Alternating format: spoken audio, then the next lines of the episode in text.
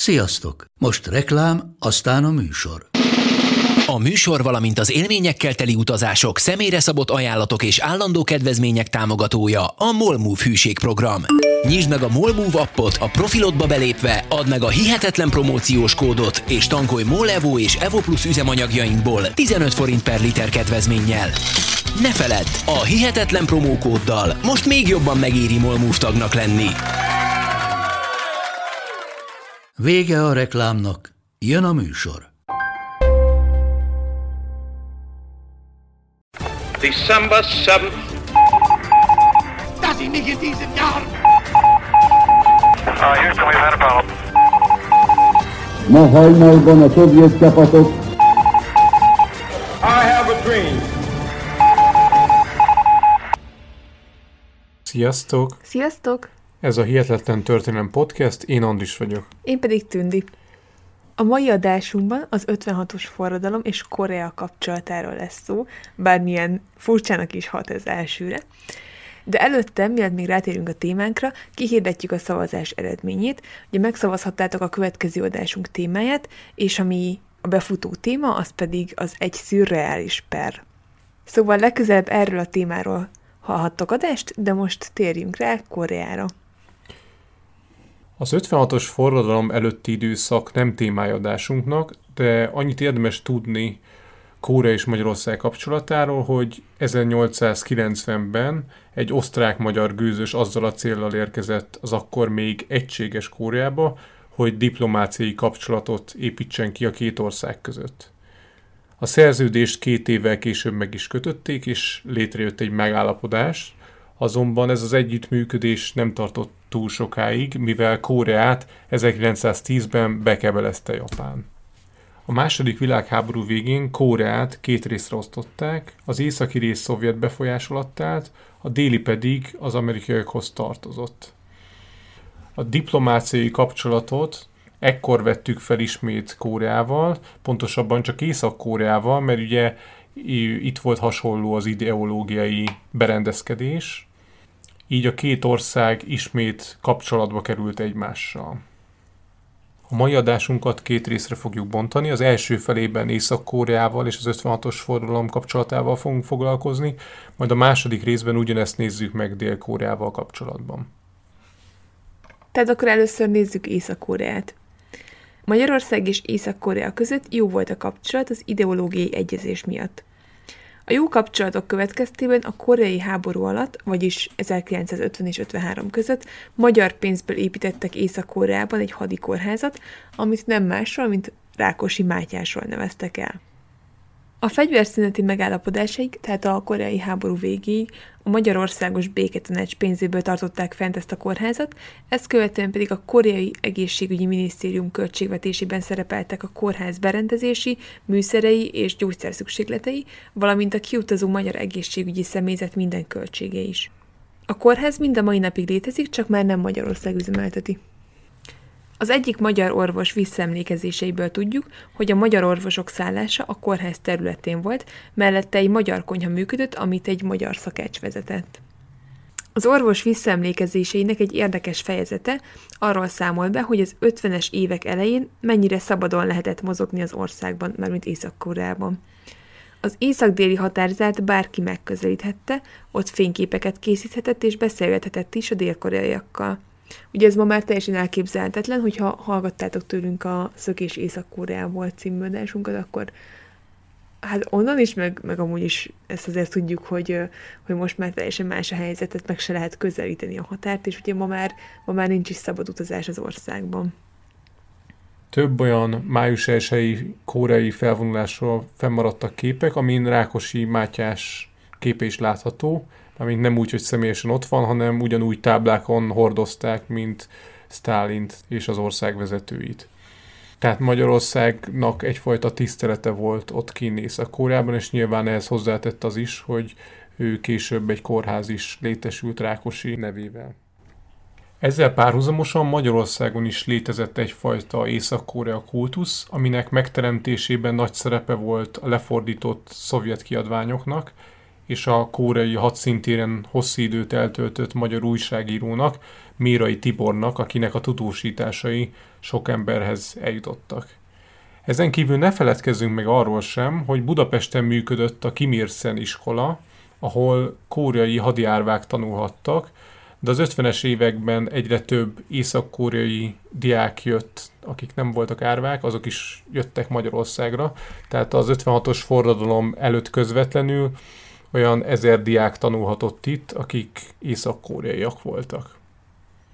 Amikor a forradalom kitört 56-ban, akkor nem sok magyar tartózkodott Észak-Koreában. Ugye ott voltak azok, akik a Rákosi Mátyásról elnevezett kórházban dolgoztak, másrészt egy vállalat gyárépítéseinek a magyar koordinálói, akik éppen akkor három városban építkeztek. A forradalom idején a kórház dolgozói értesültek a budapesti eseményekről, sőt közülük többen táviratot is kaptak a hozzátartozóiktól. Így történt, hogy egy szakorvos egy olyan levelet kapott a rokonaitól, amiben ők közölték, hogy elhagyták Magyarországot. Ezután pedig az orvos is jobbnak látta, hogy elhagyja a szocialista tömböt és Észak-Koreát, és a déli határhoz utazott, azzal a célral, hogy diszidál, viszont a déli határ közelében elfogták a hatóságok. Rajta kívül volt egy másik magyar orvos is, aki szintén szerette volna elhagyni Észak-Koreát, Ugye ez ilyen lázadásnak számított, hogy el akarták hagyni a szovjet blokkot, és végül hazatoloncolták őket, és otthon pedig a megaláztatás helyett egyetemi kinevezést kaptak, ami hát nem tetszett az Észak-Koreában maradt orvosoknak. A Rákosi Mátyás kórházat végül 1957-ben, egy évvel a forradalom után átadták az Észak-Koreai Egészségügyi Minisztériumnak, az orvosok pedig hazautaztak Magyarországra. Ahogy említettük, 1956-ban körülbelül ezer észak-koreai diák tartózkodott Magyarországon. A Voice of America rádió, amiről már beszéltünk egy korábbi adásban, a Jazz, a hidegháború titkos fegyvere című adásunkban, szóval ez a rádió a forradalom leverése után egy hónappal arról számolt be, hogy bizony előfordult az, hogy észak-koreai diákok segítették a magyar forradalmat. Egy 24 éves kóreai műegyetemista ugyanis a Móricz Zsigmond körténen fegyverhasználati tapasztalatait osztotta meg a felkelőkkel, amiket feltetőleg még a kóreai háború alatt szerzett. Ez a fiú egyébként szerencsésen menekült ki a fordulom után Magyarországról Ausztriába, ahonnan egyébként Amerikába utazott tovább, és ott telepedett le. Ő maga így számolt be az eseményekről. 1956 őszén a forradalom a mi egyetemünkön, a mi szakunkon kezdődött. Az építőmérnök hallgatók indították el az eseményeket, a vezető pedig az én szobatársam volt. A különböző szakokon tanuló diákokkal közösen nyomtattuk ki a követeléseket. Emlékszem az utolsó előadásra, ami október 23-án reggel 9 órakor kezdődött. Tudtuk, hogy ki fog robbanni a forradalom. Az utolsó órát Csolnoki Tibor professzor tartotta volna, kinek több felmenője is nagyon fontos szerepet töltött be Budapest történetében. Őszhajú, tekintélyt parancsoló professzor volt. Bejött az előadóterembe, de mi tudtuk, hogy nem lesz előadás. A delegációnk egy diáklány vezetésével adta neki a követeléseinket, de ő pontosan tudta, hogy miről van szó. Könyv szökött a szemébe, és csak annyit mondott. Nagyon vigyázzanak magukra. Zangi Hong így folytatta a visszaemlékezését. Aznap este az ávósok már elkezdték a lövöldözést, az én kollégiumi szobám pedig 11-12 óra között már tele volt gépfegyverekkel. Tudja, honnan szereztük a gépfegyvereket? A Csepel-szigetről. A sziget kiemelt ipari területként rendelkezett fegyverraktárakkal, a forradalmárok pedig egy terautót küldtek a fegyverekért. És ők kinyitották a raktárakat, és odaadtak mindent. Hogy miért az én szobámba hozták? mert a szobatársam az események egyik vezetője volt. A diákok és a forradalmárok a kollégiumba jöttek fegyverért, azonban nem tudták használni őket. Ezek a fegyverek a koreaiul tabalcsongnak nevezett dobtáros géppisztolyok voltak. A szobám ajtajába állva mutattam meg nekik, hogyan kell biztonságosan tárat cserélni. 51 vagy 52 lövedék volt egy tárban. Idézet vége. Nem Zangi Hong volt az egyetlen észak-koreai, aki a forradalom mellé állt, több visszaemlékezés is arról tanúskodik, hogy a szénatéri harcokban több koreai diák is részt vett, de a tűzoltó utcai felkelők között is voltak távol-keleti fiatalok. De nem csak Budapesten vállaltak szerepet a forradalomban, hanem a Veszprémi várban is megjelentek nagy harci tapasztalattal rendelkező lelkes koreaiak. Ezt a nagy harci tapasztalattal, ezt idézőjelbe kell tennünk, de többen már szereztek hadi hát tapasztalatokat a koreai háborúban. A forradalom napjaiban az utcán terjedő történetek szerint a koreai diákok ötlete volt a tankok megállítására bevetett palacsintasütős megoldás is, amikor konyhai eszközöket, tányérokat fejjel lefelé helyeztek el az utakon, abban reménykedve, hogy a katonák majd aknáknak fogják nézni a konyhai eszközöket. Ugye itt, itt nem a katonákon van a hangsúly, hanem hogyha tankkal jöttek be az oroszok a városba, és azt látták, hogy ilyen tányérok fekszenek az úton, amiről ők külső szemlélőként azt gondolhatták, hogy aknákról vannak szó, akkor gyakran megijedtek ettől. A Korvin negyed vezetőjének bátyja, Pongrácz Ödön, akivel egyébként még én is kezet rázhattam fiatal fiúként, amikor családommal az 56-os múzeumban jártunk Kiskunmalsán, Szóval Pongrácz Ödön így emlékezett vissza a szovjeteket megtévesztő trükkre. Idézet. 26-án este volt. A srácok bementek a menzára, magukhoz vettek néhány porcelán levestányért, és letették azokat az utca kövezetére. És az oroszok nem mertek harckocsikkal rámenni ezekre a tányérokra. Láttam olyan tankot, amelyik megközelítette a tányérokat. Megállt, aztán olyan sebességgel elkezdett hátra menetbe menni, hogy csak úgy füstölt. Idézet vége. Nemes Nagy Ágnes, aki maga is tanított magyar nyelv és irodalmat a koreai diákoknak az egyik budai gimnáziumban, úgy emlékezett vissza, hogy a kenőszappanos harci taktika is a koreaiaktól jött. Ennek a trükknek a lényege az volt, hogy az utcakövekre szappan pépet kentek, így a lánctalpak egy helyben forogtak, és így könnyű célponttá tették a járműveket. A szappan és egyéb csúszós szerek használata nem volt ritka. Az egyik forradalmár így emlékezett vissza az eseményekre. Idézett. Megtámadtunk néhány orosz tankot. Megpróbáltuk felrobbantani őket, de nem jártunk sikerrel. Mivel az utat zsírral kentük fel, amikor a tankok megpróbáltak elhajtani onnan, lecsúsztak a főútról az alacsonyabban fekvő útpatka felé, és lebucskáztak a domboldalon. Idézet vége. Tehát ebből kiderül, hogy a szóbeszéd szerint sok olyan trükköt tanultak el a magyarok kóreaiaktól, amit ők alig, hanem még a koreai háború idejéből szereztek tapasztalatot. Most nézzük meg, hogy milyen hatásai voltak Észak-Koreában az 56-os forradalom kitörésének.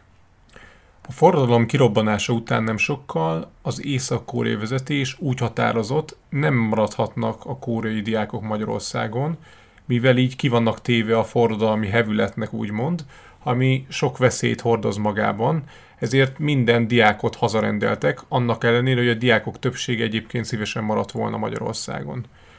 A hazautazást egyedül azoknak nem kötelezték, akik végzősök voltak az iskolában, nekik megengedték, hogyha kevesebb mint egy évük volt hátra az iskolából, hogy maradjanak az országba és befejezhessék tanulmányaikat.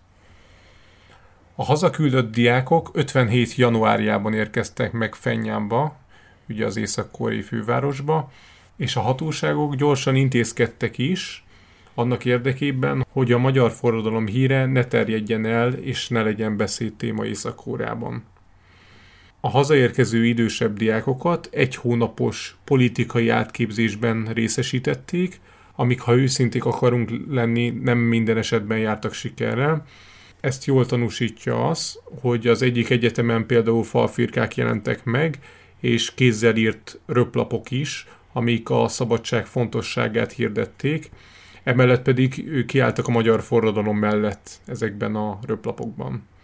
Ezen kívül az egyetemen tartott politikai témájú tanórákat provokatív kérdésekkel szakították félbe a Budapestről érkező diákok. Tehát látszódik az, hogy akik hazaérkeztek, és részt vettek a forradalomban, vagy Budapesten tartózkodtak, azokra a diákokra tényleg nagy hatással volt ez a forradalom, és rájöttek, hogy az észak-koreai rezsim az nem az a berendezkedés, amit, amit ők szeretnének a továbbiakban fenntartani. És akkor most nézzük, hogy mi történt mindeközben Dél-Koreában.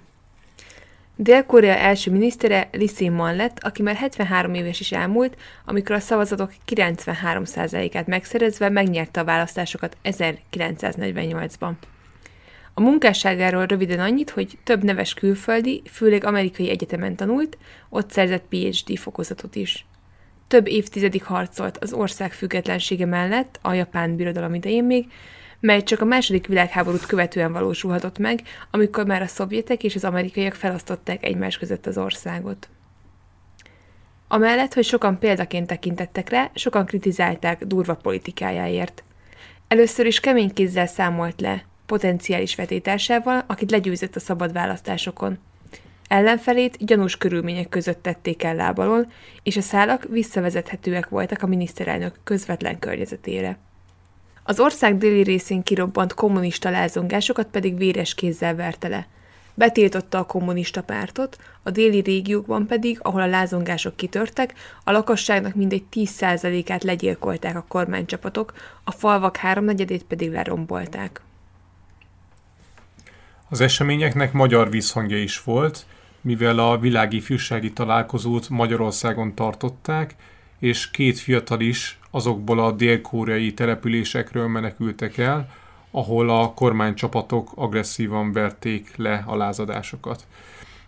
A Szabad Népben az alábbi cikk jelent meg 1949. augusztus 23-án. Idézet. A világi fűsági találkozóra velünk jött két dél-koreai elvtárs, akik életük kockáztatásával illegális úton szöktek át a határon. A dél-koreai ifjúság átérezte feladatát, és jelenleg egyharmada partizán csapatokban harcol az amerikai imperialisták és dél-koreai zsoldosaik ellen. Csak egy példát említek meg. Tavaly áprilisban Köjudó sziget lakossága az ifjak vezetésével fegyvert ragadott az elnyomók ellen. Kaszával, kapával, botokkal támadták meg a megszállókat. Idézet vége.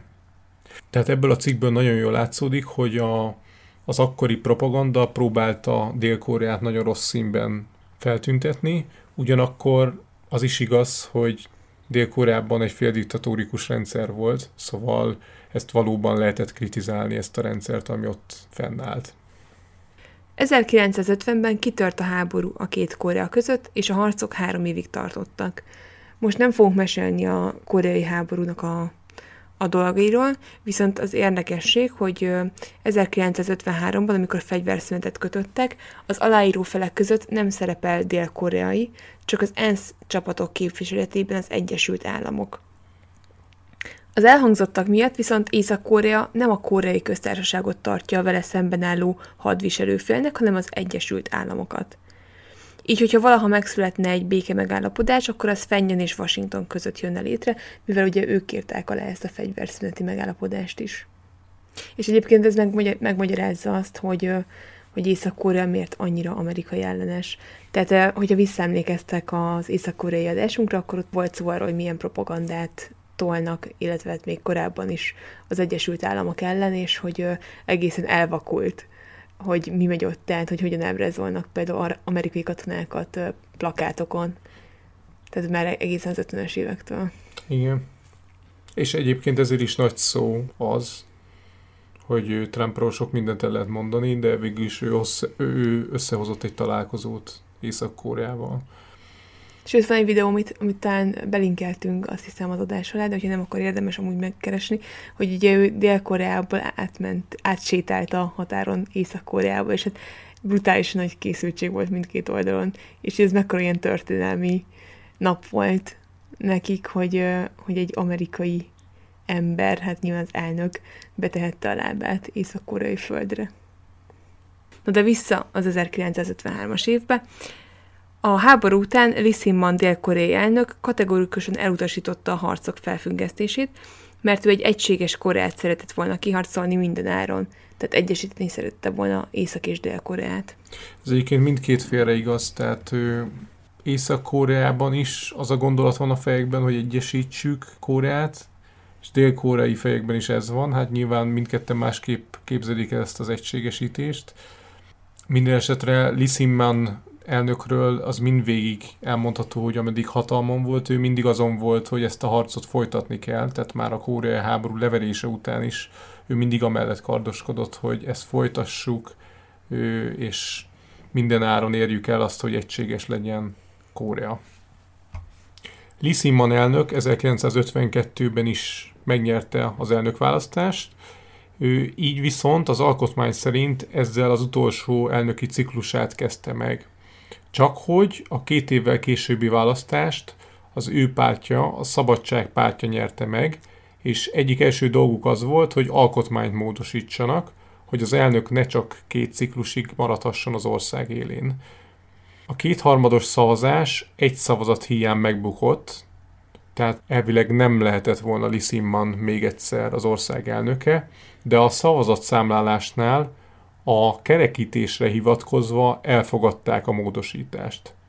A kúrai nyelven a Sasa-o-ip néven emlegetett kerekítési szabály később az elcsalt szavazások szimbólumává változott. Tehát a törvénymódosítást követően Lisimman harmadjára is az ország elnöke maradt. 1956-ban az ellenzék pártolói tüntettek Lisimman újraválasztása ellen. Egyrészt nyilván azért volt, mert szabálytalanul maradhatott volna az elnöki pozícióban, tehát hogy ez nem egy igazán törvényes módon maradt a harmadik ciklusra. Ráadásul a kampányában arra utalt, hogy a koreai háborút, ami 53-ban befejeződött, azt folytatni kellene.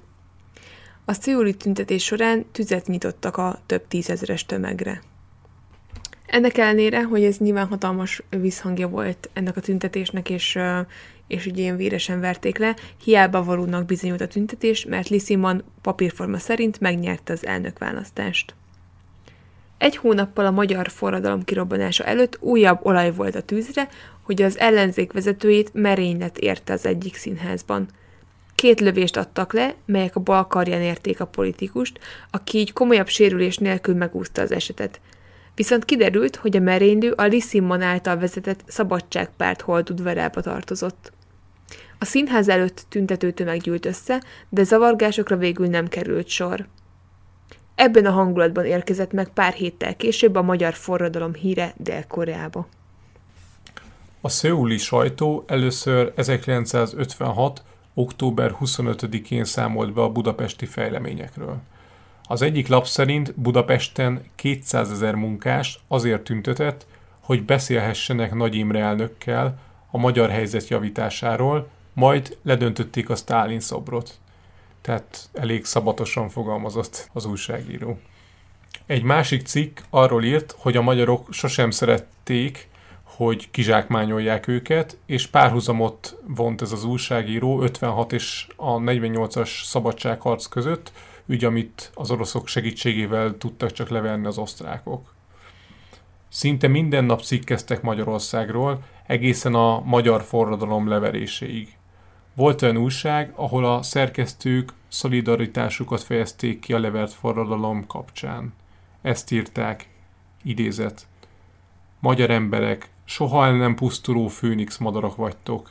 Dicsőség szálljon rátok, bár szavaink most olyanok, mint egy lakatlan hegyen a kiáltás. Senki nem hallja meg őket. Idézet vége.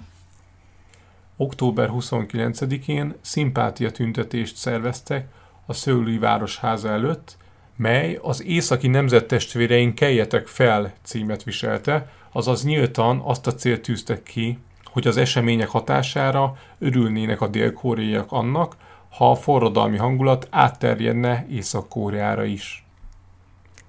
Dél-Korea vezetése reménykedett abban, hogy a magyar forradalom ki fog terjedni a szovjet blokk más országaira is, ezért el is készítettek egy katonai tervet arra az esetre, ha az északi szomszédjuknál kitörne a forradalom.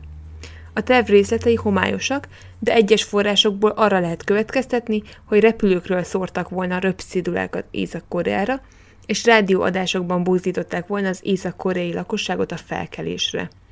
Nagyon úgy nézett ki, hogy az ország vezetője, Liszilman még arra is hajlandó lett volna, hogy a hadsereggel átlépje a határt és északra nyomuljon, ezzel elősegítve a forradalom létrejöttét, de Amerika rögtön felszólította az elnököt, hogy ne csináljon semmi hülyeséget az ő támogatásuk nélkül.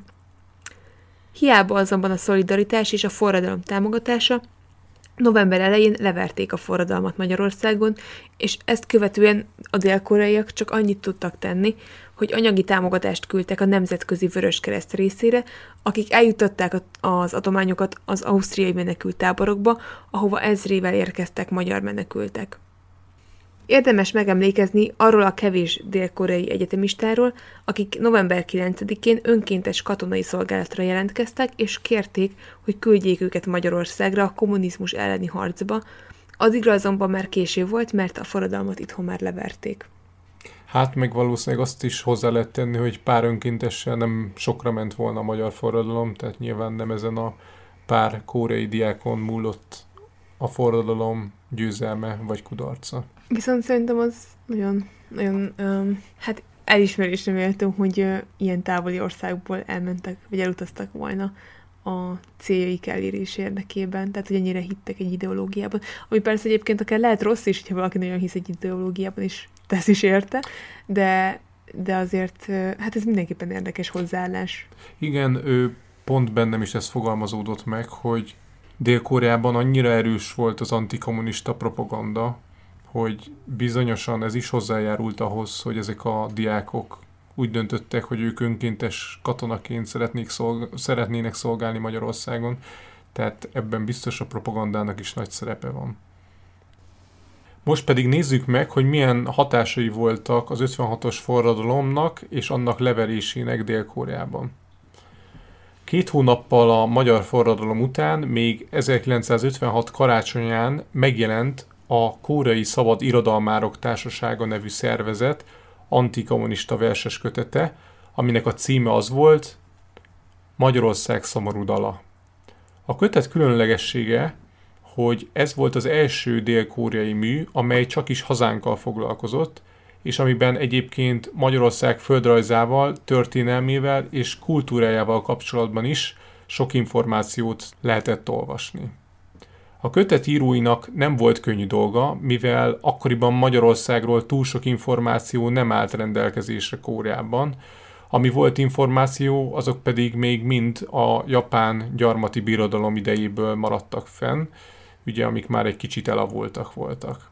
Ezért lehetséges az, hogy ha bár 1956-ot írunk, mégis szerepelt a könyvben egy revizionista Nagy Magyarország térkép, és a nem-nem soha kifejezés is többször előfordult a könyvben, ahogy a Hiszek Magyarország végső feltámadásában idézett is, és arról se feledkezzünk meg, hogy a csodaszarvas legendáját is megemlítették ebben a könyvben, szóval egy igazán egyedi kötetről van szó. Irodalmi érdekesség még ezen kívül, hogy a műben megtalálható több híres magyar költőműve is koreai fordításban, így többek között Vörös Martit, Csokonait, Adit és Babicsot is olvashatták saját nyelvükön a koreaiak. Fontos, hogy a kötet úgy mutatja be Petőfi Sándor költeményeit, mint az 56-os forradalom előfutárát, és a nemzeti dal híres felkiáltása is ki van hangsúlyozva a kötetben, azaz esküszünk, rabok tovább nem leszünk. Csoma Mózes, akinek a műve adásunk főforrása, így foglalja össze az egyik dél-koreai költőversét, melynek a címe Hiszünk Magyarország végső feltámadásában. Idézet. A költemény egy természeti képpel indítva megemlíti a Balatont, a szőlőillatát és a messze elterülő hortobágyot, ahol holdfényes éjszakákat tánccal, csárdással lehet tölteni. Hirtelen váltással azonban a többes szám első személyben írt vers hangulata komolyra fordul, hiszen 1920. június 4-én a trianoni békeszerződés élőhelyünk kétharmadát elszakította, mi pedig elcsukló hangon kiáltottuk. Nem, nem, soha. A következő kép már a sztálinizmusról szól, amikor a tó, a szőlő és a puszta és a függöny mögé került. A levert forradalom következtében a Dunában vér folyik, az Erzsébet hídon pedig halottak fekszenek egymáson. A vers utolsó mondatai pedig már az örökké valóságnak szólnak. 10 millió lélek fog munkálkodni a szabadság kivívásán, az áldozatok pedig nyugodjanak csendben a háromszínű zászló alatt. Idézet vége. Nekem ebből az a kedvencem, amikor arról beszél, hogy a Hortobágyon, holdfényes éjszakában mit csinálnak a magyarok? Csárdást járnak. Tehát nyilván ő, valószínűleg az írónak nem állt túl sok információ rendelkezésre, olyan, mint hogyha felcsapnék egy Wikipédia szócikket, és az első három mondatot elolvasva próbálnék egy verset alkotni Magyarországról. De ahhoz képest szerintem egész jó lett. A magyarokkal szimpatizáló verseskötet mellett érdekes történelmi epizód volt az is, amikor 1957. júliusában három magyar antikommunista diák meglátogatta az országot. Ugye ezt az ottani propaganda hívta őket antikommunista diákoknak, tehát valószínűleg magukat nem annak definiálták volna ezek a magyarok. De őket így állították be Dél-Koreában. A látogatás pikantériáját pont az adja, hogy a magyar fiatalok előadást tartottak a forradalomról és az itthoni történésekről, ami érezhetően hatalmas hatással volt a dél-koreai diákokra. Ennek pedig az a magyarázata, hogy Lee dél-koreai elnök sok szempontból diktatórikus rendszer tartott fent ezekben az években. Hát ugye, amit már korábban említettünk, hogy itt fegyverrel verte le a lázongásokat. Erre pedig megjelent három magyar, akik az elnyomásról kötetlenül beszélhettek. Liszimman arra számított, hogy a magyarok csupán kommunista ellenes előadást fognak tartani, de ehelyett ezek a diákok nyíltan beszéltek az elnyomásról, ami láthatóan kellemetlenül érintette az elnököt és az elnyomó államvezetést. A három diák közül az egyik fiatalt Derecskei Károlynak hívták, aki úgy emlékezett vissza erre, hogy az államhatóság emberei mindenhova elkísérték, és különös figyelemmel voltak arra, hogy a protokolláris találkozókon felül ne találkozhasson senkivel a saját biztonsága érdekében. Derecskei végül egy határozott kéréssel fordult a vendéglátóihoz, hogy hadd tarthasson egy spontán beszédet az egyetemi diákságnak, amiben végül belementek, de nyilvánvalóan nem örültek neki. Az egyetemen tartott előadására 8-10 ezer diák gyűlt össze, és Derecskei nagy hatással volt a fiatalok tömegére. Derecskei így emlékezett vissza az eseményre. Idézett. Invitáltak a mikrofonhoz. Lassan kezdek beszélni, magyarul. Kim tolmácsol. Itt zárójában jegyzem meg, hogy Kim az egyik barátja volt, és ő, fordította neki koreaira, amit a barátja mondott magyarul. A magyar fiatalságról, diákságról beszélek, az elnyomás éveiről, az ávó terrorról, azután az erjedés korszakáról, a Petőfi kör vitáiról, az ifjúság követeléseiről. Amint beszélek, érzem, hogy változik a hangulat. Pirulnak az arcok, feszült csendben figyelnek, csüngenek minden mondaton. Termesztő csend van, a feszültség szinte kibírhatatlan. Érzem, hogy itt valami nagyon fontos esemény tanulja, szereplője lettem, hogy tovább kell mennem. Aztán rátérek a forradalomra, és arra a határtalan odaadásra, lelkesedésre, melyel a magyar ifjúság széttörte az elnyomó diktatúrát. Kim lázban van. A forradalom napjait éli át megint. Tudom, hogy elfelejtette a hátunk mögött ülő kíséretet. Ugye itt azokra gondol, akik elvileg azért voltak, hogy az ő biztonságukat garantálják, és lehetőleg megakadályozzák azt, hogy közvetlen kapcsolatba lépjen diákokkal, de hát, mint látjuk, nem jött össze.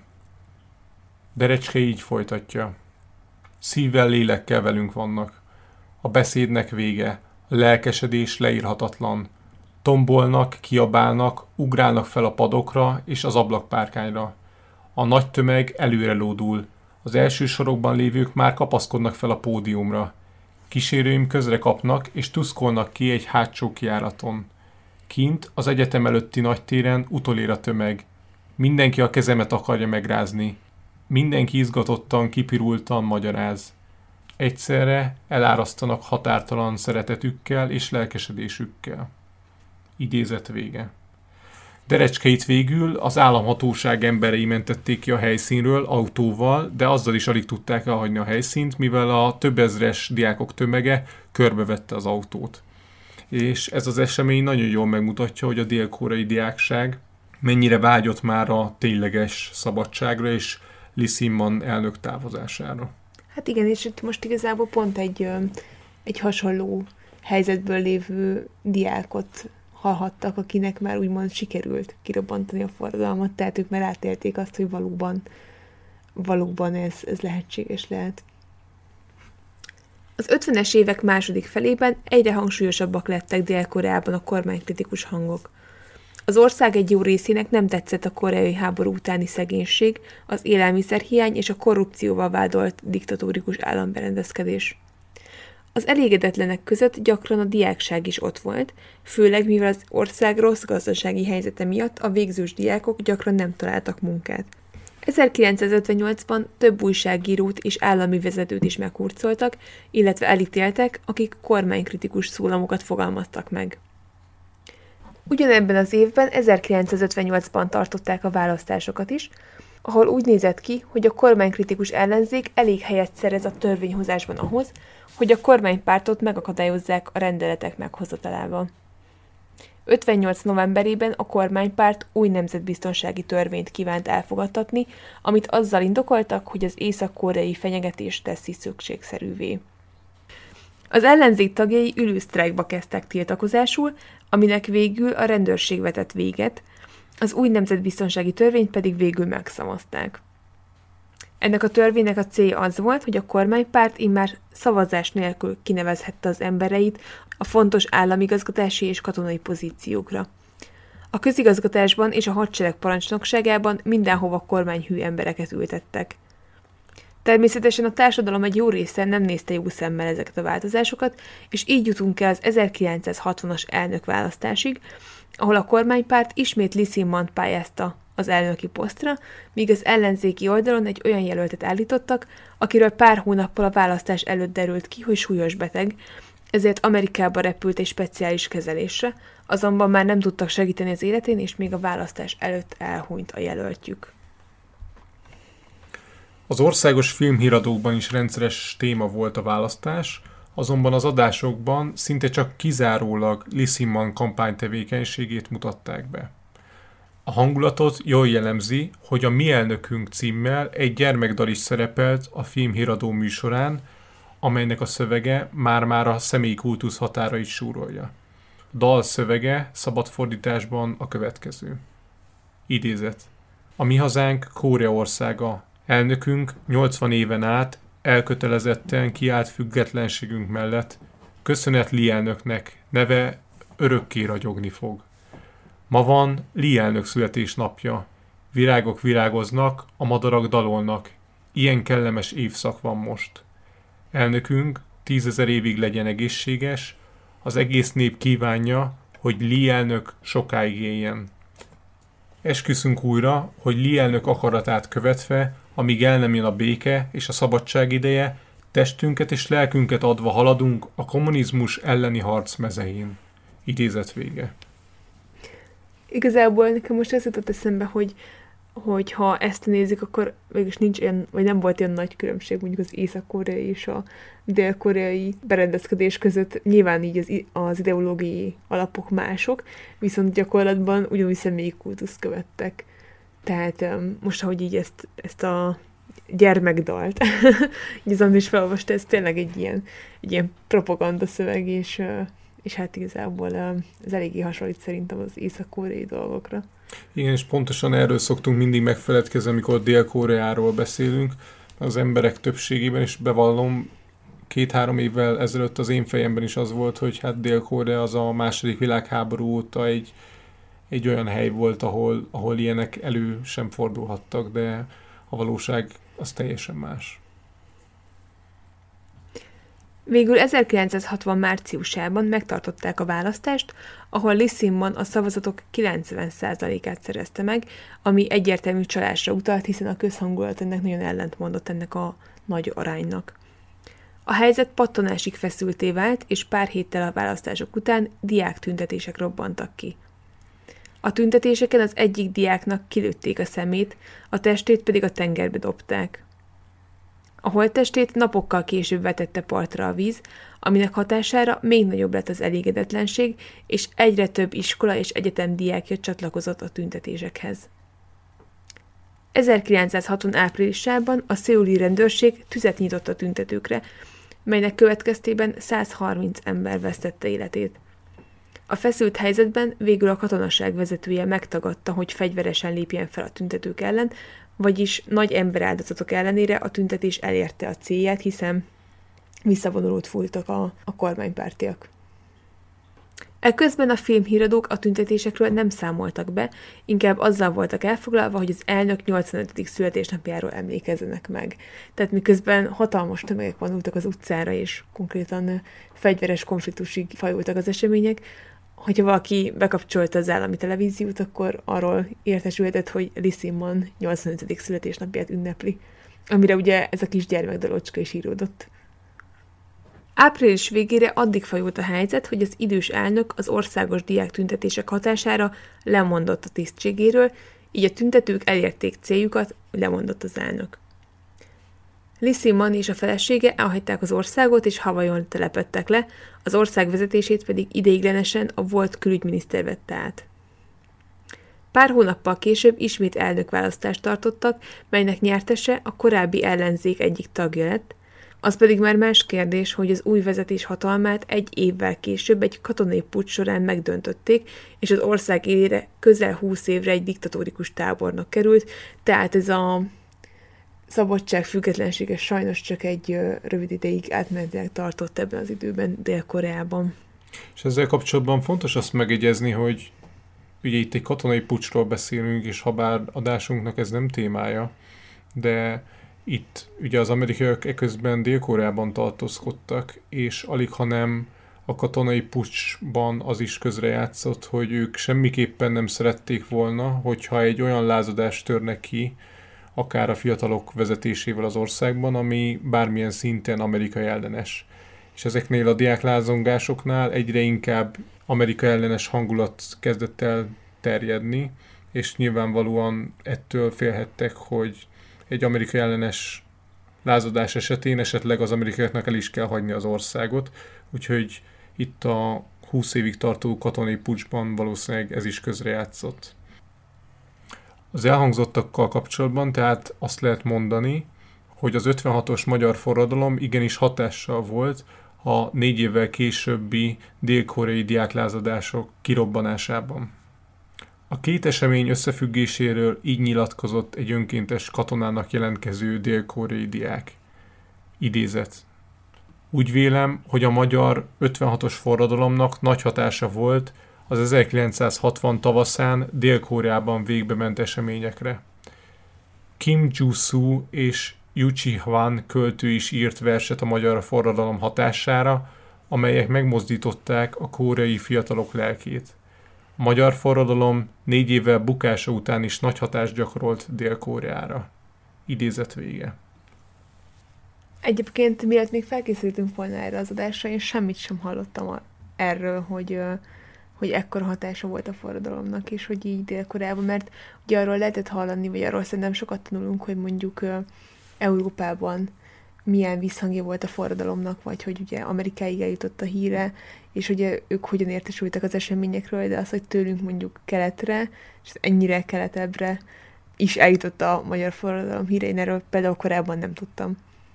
És akit érdekel a téma, azoknak figyelembe ajánljuk Csoma Mózes Észak-Koreával és Dél-Koreával kapcsolatos könyveit, ami nekünk is a fő forrásunk volt az adásra készülés során. És szeretnénk emlékeztetni titeket arra is, hogy tavaly is készítettünk egy adást az 56-os forradalommal kapcsolatban, a mecseki láthatatlanokról beszélgettünk pont egy éve. Aki esetleg azt az adást még nem hallgatta, annak jó szívvel ajánljuk. Ez volt a mai adás, és akkor találkozunk legközelebb az általatok választott témával. Addig is legyetek jók, és vigyázzatok magatokra. Sziasztok! Sziasztok! A forrásokat megtalálhatjátok a leírásban, vagy a hihetetlentörténelem.simplecast.com-on. Kövessétek a Facebook oldalunkat is, a Hihetetlen Történelem Podcast Facebook oldalt, ahol három naponta jelentkezünk érdekes villámtörükkel. Örömmel fogadunk e-maileket is a hihetetlen gmail.com e-mail címen, hogyha esetleg kérdésetek, észrevételetek lenne az adással kapcsolatban. A podcastet megtaláljátok az Apple Podcast adatbázisában, Spotify-on, Google Podcasten és még sok más helyen is. Hallgassatok minket máskor is. Sziasztok! Sziasztok! Ha más podcastekre is kíváncsi vagy, hallgassd meg a Béton műsor ajánlóját. El tudod képzelni, hogy a podcastet, amit éppen most hallgattál, fél év múlva már a mesterséges intelligencia generálja? Mi sem. De ha érdekel, eljötte már a gépek lázadása. Hallgass bele az Embertelen podcastbe. Orsós Lajos vagyok, a műsor házigazdája. Egyelőre még élőben. Egyelőre. Fedezzük fel együtt, hogyan ismerkedik, randizik, mesél és vitatkozik Betty és Péter, két teljesen mesterséges intelligencia. Lajos, a podcast címét mond még egyszer, Léci. Oké. Okay. Embertelen podcast. Ez a műsor a Béton közösség tagja.